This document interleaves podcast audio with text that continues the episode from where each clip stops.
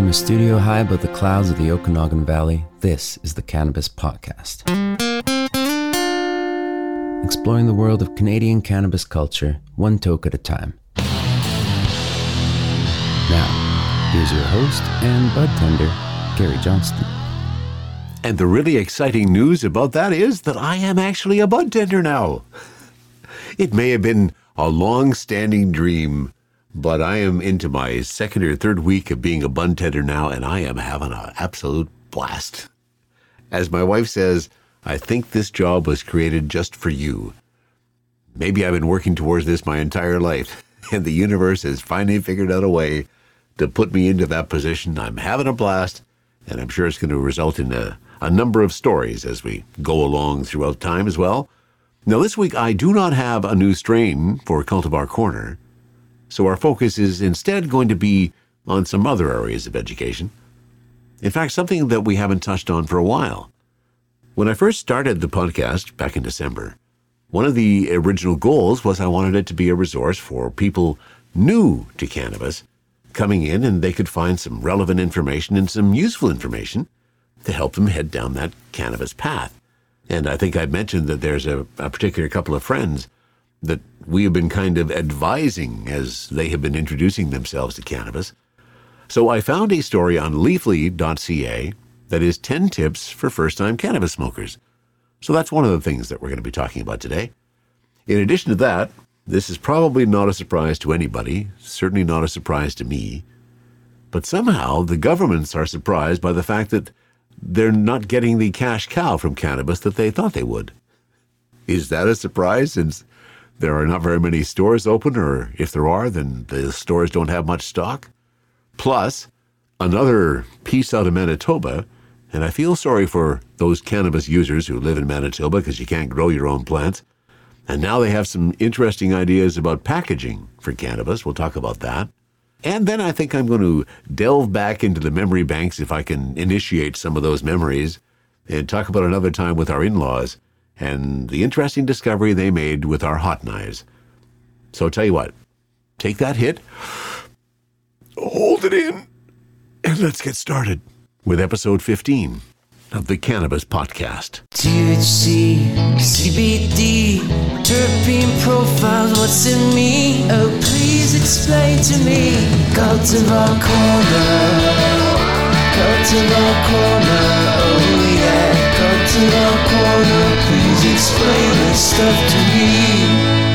Okay, that was kind of mean of me.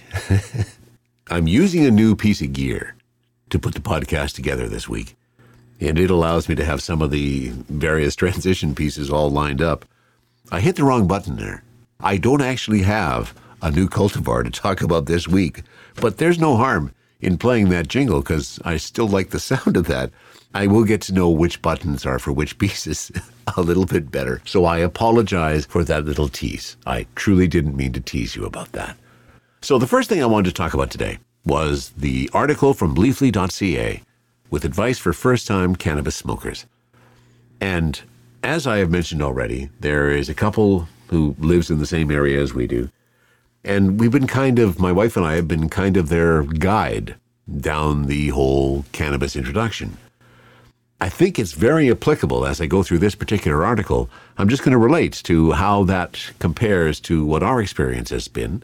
And hopefully that'll be some value to somebody who's also just coming in and new to cannabis and wants to get the best experience the first, second, third, fourth, and fifth time they try it. I'm assuming you'll be back for more.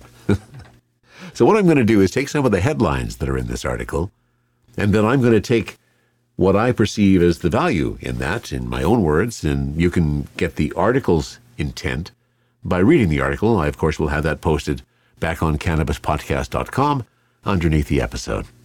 So, the first headline is Be Prepared to Not Get High. And this is a reality. This is a reality that I discovered again when talking with our friends. When they first gave cannabis a try, they found that he got high pretty well right away. Had some impact. The cannabis was having an impact, but in her, not so much.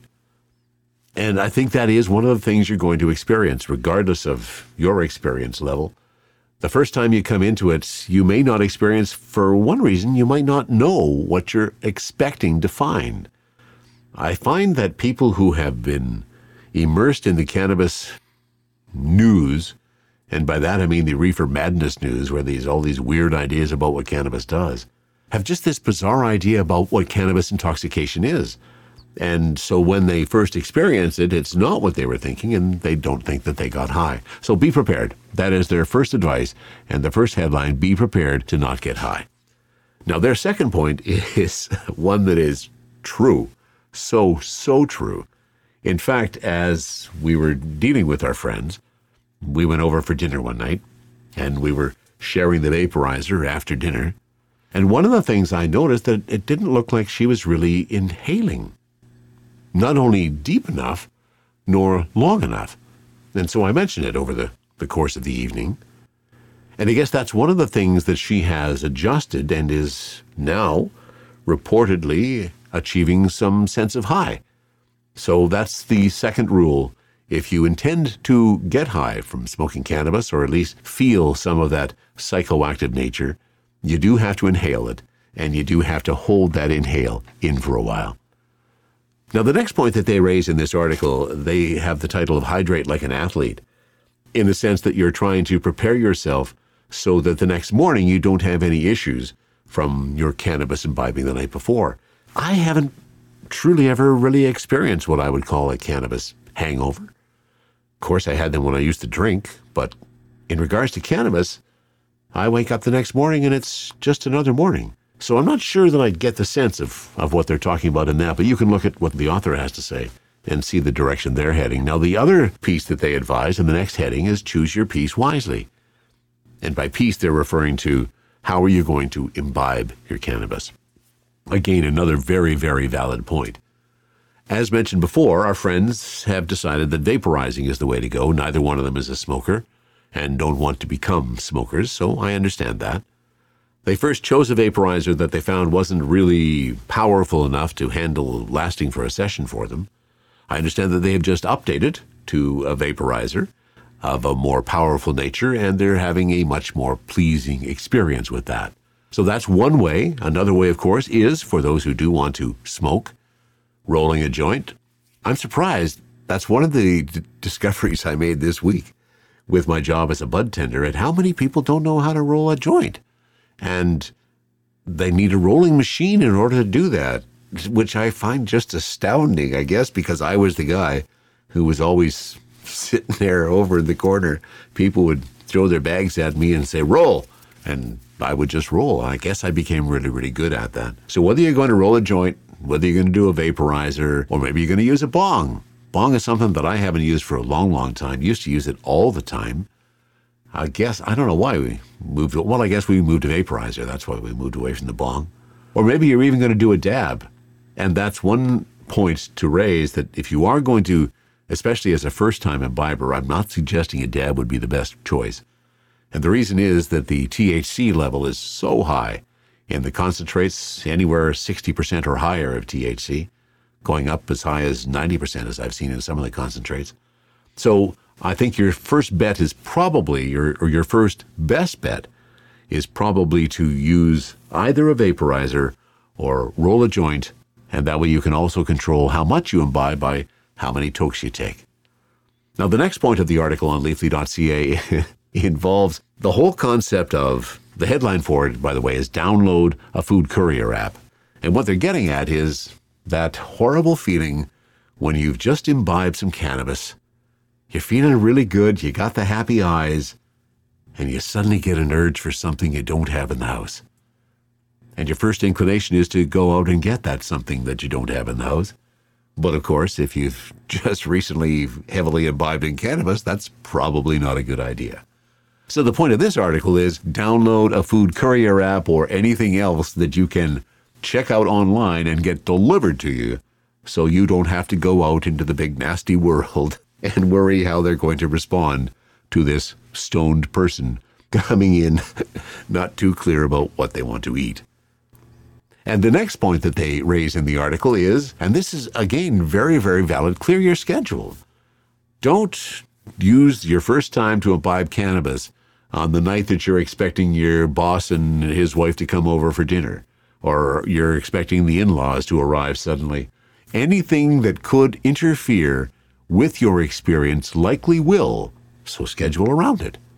Plan it for a time that works really well for you. And then the next point that they raise in the article is one that I think deserves a lot of attention because the headline is Never Smoke with Sketchy People. There's a number of ways you can interpret the term sketchy there. How I interpret it is those people who you come across at many times in your life that just rub you the wrong way. Doesn't matter what you say or, or what they say, for some reason it's like oil and water. You two just do not mix. Those are not the people you should be sharing your first cannabis experience with. They are likely not going to be the ones who are going to give you the encouragement, the knowledge, and the understanding that you need to truly enjoy the experience because it truly can be an enjoyable experience when you've got the right people around you. And that comes to another point raised in the article that develop your tribe. Figure out who are the people that have similar ideas to you. You will find, I am sure, as I have, that those who are involved in the cannabis community in any sense have a sense of family. We all have the same desire. We all love this marvelous little plant in whatever ways we love it, and the value and benefit it brings to our individual lives. And we enjoy sharing that information. So get out there, develop your tribe, and share all of the joy with this wonderful plant as you experience for the first or the second time. I hope that gives you a bit of a sense of some of the things to keep in mind the first time you look to imbibe. You'll find all the details and a, a different tact on many of those headlines if you read the article on leafly.ca. I put the article underneath the episode back on cannabispodcast.com. From a studio high above the clouds of the Okanagan Valley, this is the Cannabis Podcast. Now, one thing I read in the news this week that I was not surprised at at all, but surprisingly the governments are, and that is that recreational cannabis is not the cash cow that the government hoped it was going to be. This is from an article on the National Post, most of these details. It's an opinion piece, and it starts off with BC, the only province so far to disclose its excise tax revenues, had expected $50 million this year. Yeah, it'll be lucky if they get $3 million this year. You can check out the article again underneath the episode on cannabispodcast.com that I'm going to be referencing as we go through this discussion. Michael J. Armstrong is the author of this article in the National Post, and he starts off saying this month the federal government sent the first cannabis excise tax payments to the provinces, but almost none of the amounts were disclosed, likely because the checks were smaller than officials had expected. But perhaps it's also because medical cannabis clients think that taxes are unfair. While British Columbia was the only province so far to disclose its excise tax revenues, they were $1.3 million from October to December 2018. They had expected that to be $50 million total this fiscal year. Now, likely, they'll be lucky if it gets to $3 million. Other provinces haven't even disclosed their receipts. Manitoba didn't even mention cannabis revenues in last week's budget. But Michael suggests that there are other ways to estimate pot tax revenues using other data, like, for example, the federal government's share. Health Canada data shows that producers sold 20.3 tons of medical cannabis last quarter. Now, they also apparently shipped 42 tons of recreational cannabis to distributors. The federal cannabis excise tax portion is 0.25 cents per gram or 2.5% of wholesale value, whichever is higher which implies that Ottawa received some $16 million in excise taxes last quarter. And during that period, Statistics Canada says legal cannabis sales totaled $307 million. The 5% federal goods and services tax would have generated some $15 million from that, would suggest that Ottawa earned about $31 million in GST and excise taxes on cannabis last quarter. Now, looking at, at a chart that Michael Armstrong provided in this National Post article, we see the estimates of pot tax revenue across the country. Newfoundland, 2.5 million. Nova Scotia, 6.2 million. PEI, 1.1 million. New Brunswick, 3.3 million. Quebec, 14 million. Ontario, and I don't know how they figured it was going to be this big, at $22 million with only online access. Manitoba, 2.6 million. Saskatchewan, 1.2 million. Alberta was 10 million, and BC, 2.24 million. I'm sorry, but for me, I don't see why they thought this was ever going to be a huge revenue stream when they do not have the revenue outlets to support that stream. I mean, look, Ontario still doesn't have any of their stores. They're supposed to be ready for April 1st. Online is the only access. Not everybody wants to buy their pot online. Same thing with BC. October 17th is when it was legalized. We are now March, in the middle of March, the Ides of March, and we have 13 recreational store licenses that have been announced in the province. That's it. And still only one government liquor store. Or, sorry, one government cannabis store. How do they figure that they're going to get any of these revenues that they thought if they don't have the access to the cannabis? For goodness sakes, government, smarten up. If there's one area of this legalization process that, as you can tell, I am not terribly impressed, it's that.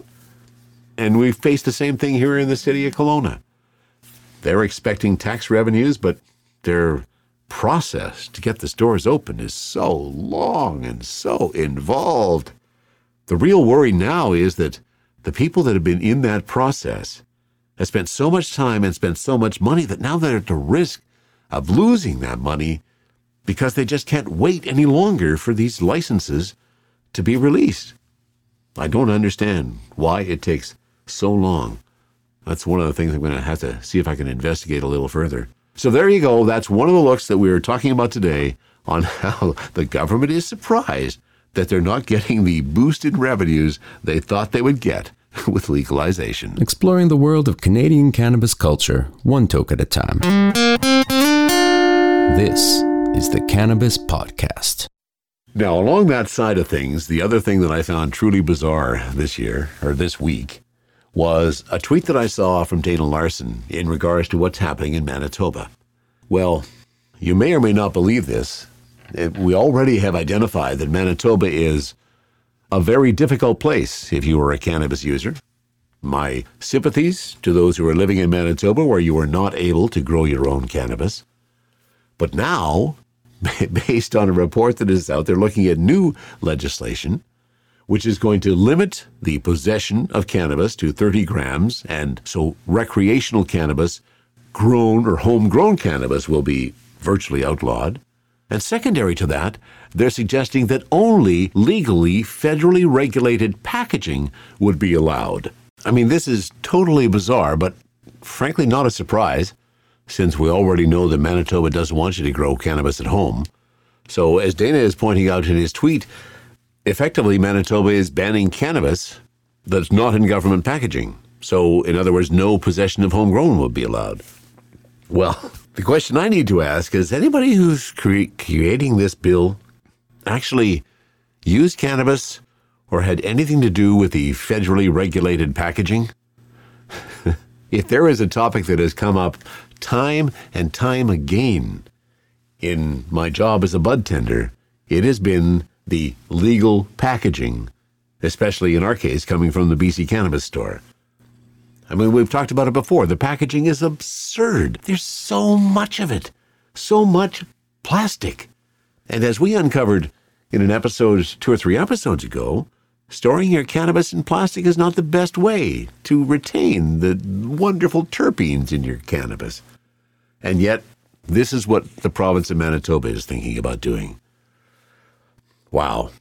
Just another example, frankly, in my opinion, of the weird, bizarre twists and turns that are happening with legalization that I thought was going to be so much more. But there is still so much stigma associated to cannabis, obviously, especially in the province of Manitoba. So we'll keep our eyes on that and let you know what happens with Manitoba and their only allowing cannabis in federally regulated packaging. That's the proposal Oh, wow, it just keeps getting weirder. And one of the last things that I wanted to talk about today was to relate another story that happened years ago with previous cannabis use And in this case, actually the compressed version of cannabis. Another story related to my in laws. Already kind of indicated in some previous stories that I was the black sheep who removed one of their daughters from underneath their realm. And I don't think that they ever really truly appreciated that, especially when they started to suspect that this black sheep might imbibe in cannabis. and I'm not sure I tried to hide it, anyways. But this was a time when they came to visit, and what we used to do, and I'm sure many of you did as well, was use hot knives for smoking some hash. Now, of course, you still can't get hashish legally, and um, you can probably get it on some of the black market places that are available these days. Back in the day, of course, it was illegal then, but we still imbibed in it, and hashish was a very nice treat. And just in case you're not sure of what hashish is, it is a compressed form of cannabis where they take all those wonderful trichomes filled with terpenes and flavonoids and extract those and compress it into a brick shape. And many, many more times powerful in terms of the THC content than regular cannabis, very similar to the extracts, the shatters, and such of today. But back in the day, hashish is what we had. And one of the ways we consumed that was through hot knifing. You would take two kitchen knives, stick them underneath the blades of an element while they heated up to a glowing heat, and then you would take a small piece of your hashish, put it onto a cutting board that you, of course, used for that particular purpose, because it would get burns. And then at the appropriate time, you would take the knives off, place the knives, and compress that piece of hashish between those two knives while somebody was ready with a paper towel roll to inhale all of that wonderful hashish. That was hot knifing. Occasionally, you would have an error, as I'm sure many of you have experienced as well, with one of those knives that it might slip and hit somebody, but fortunately, those were rare. And I was reminded of this story when I again was thinking of my in laws visiting one time. My father in law came across these two knives in the, the cupboard. I guess he was setting the table or something. We kind of kept them off to the side, but I don't know whether it is about in laws, they tend to be snoopy. And he found these and he pulled them out and he said, What the heck did you do to these knives? I kind of looked at my wife and was hoping that she was going to come up with some brilliant solution as to what the purpose was. And I stumbled for a bit, and I think she actually did throw out something about me doing woodworking or something, and, and that, that was required.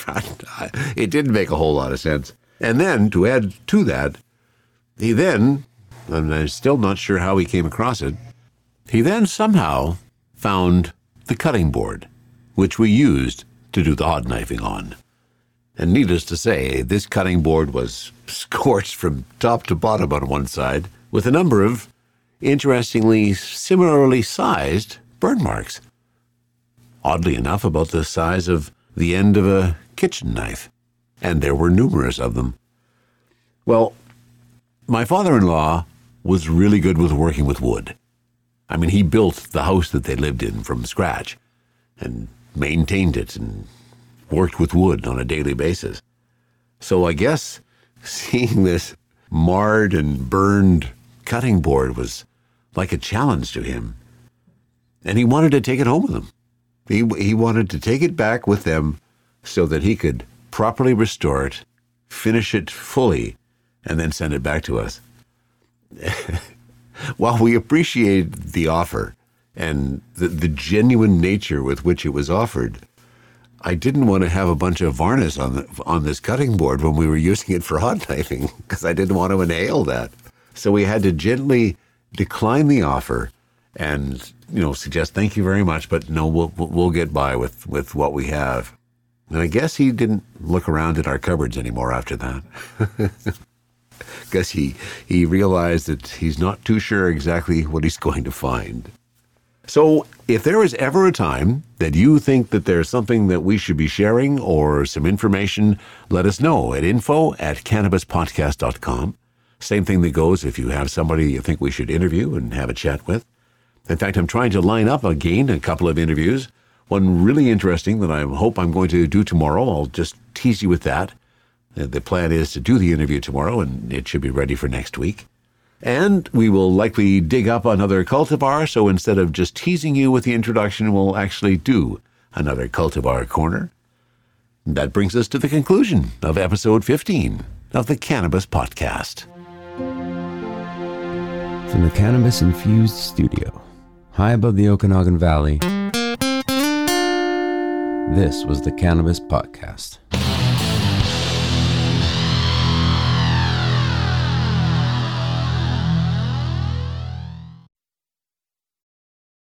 Thanks for listening to today's show. To check out more great cannabis podcasts, go to podconnects.com. Here's a preview of one of our other shows.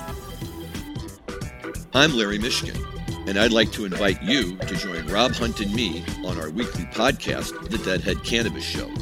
Each week, we explore the latest cannabis and jam band news and reminisce with other deadheads and jam band lovers about the great musical acts that we've seen and heard. Check out a new episode every Monday.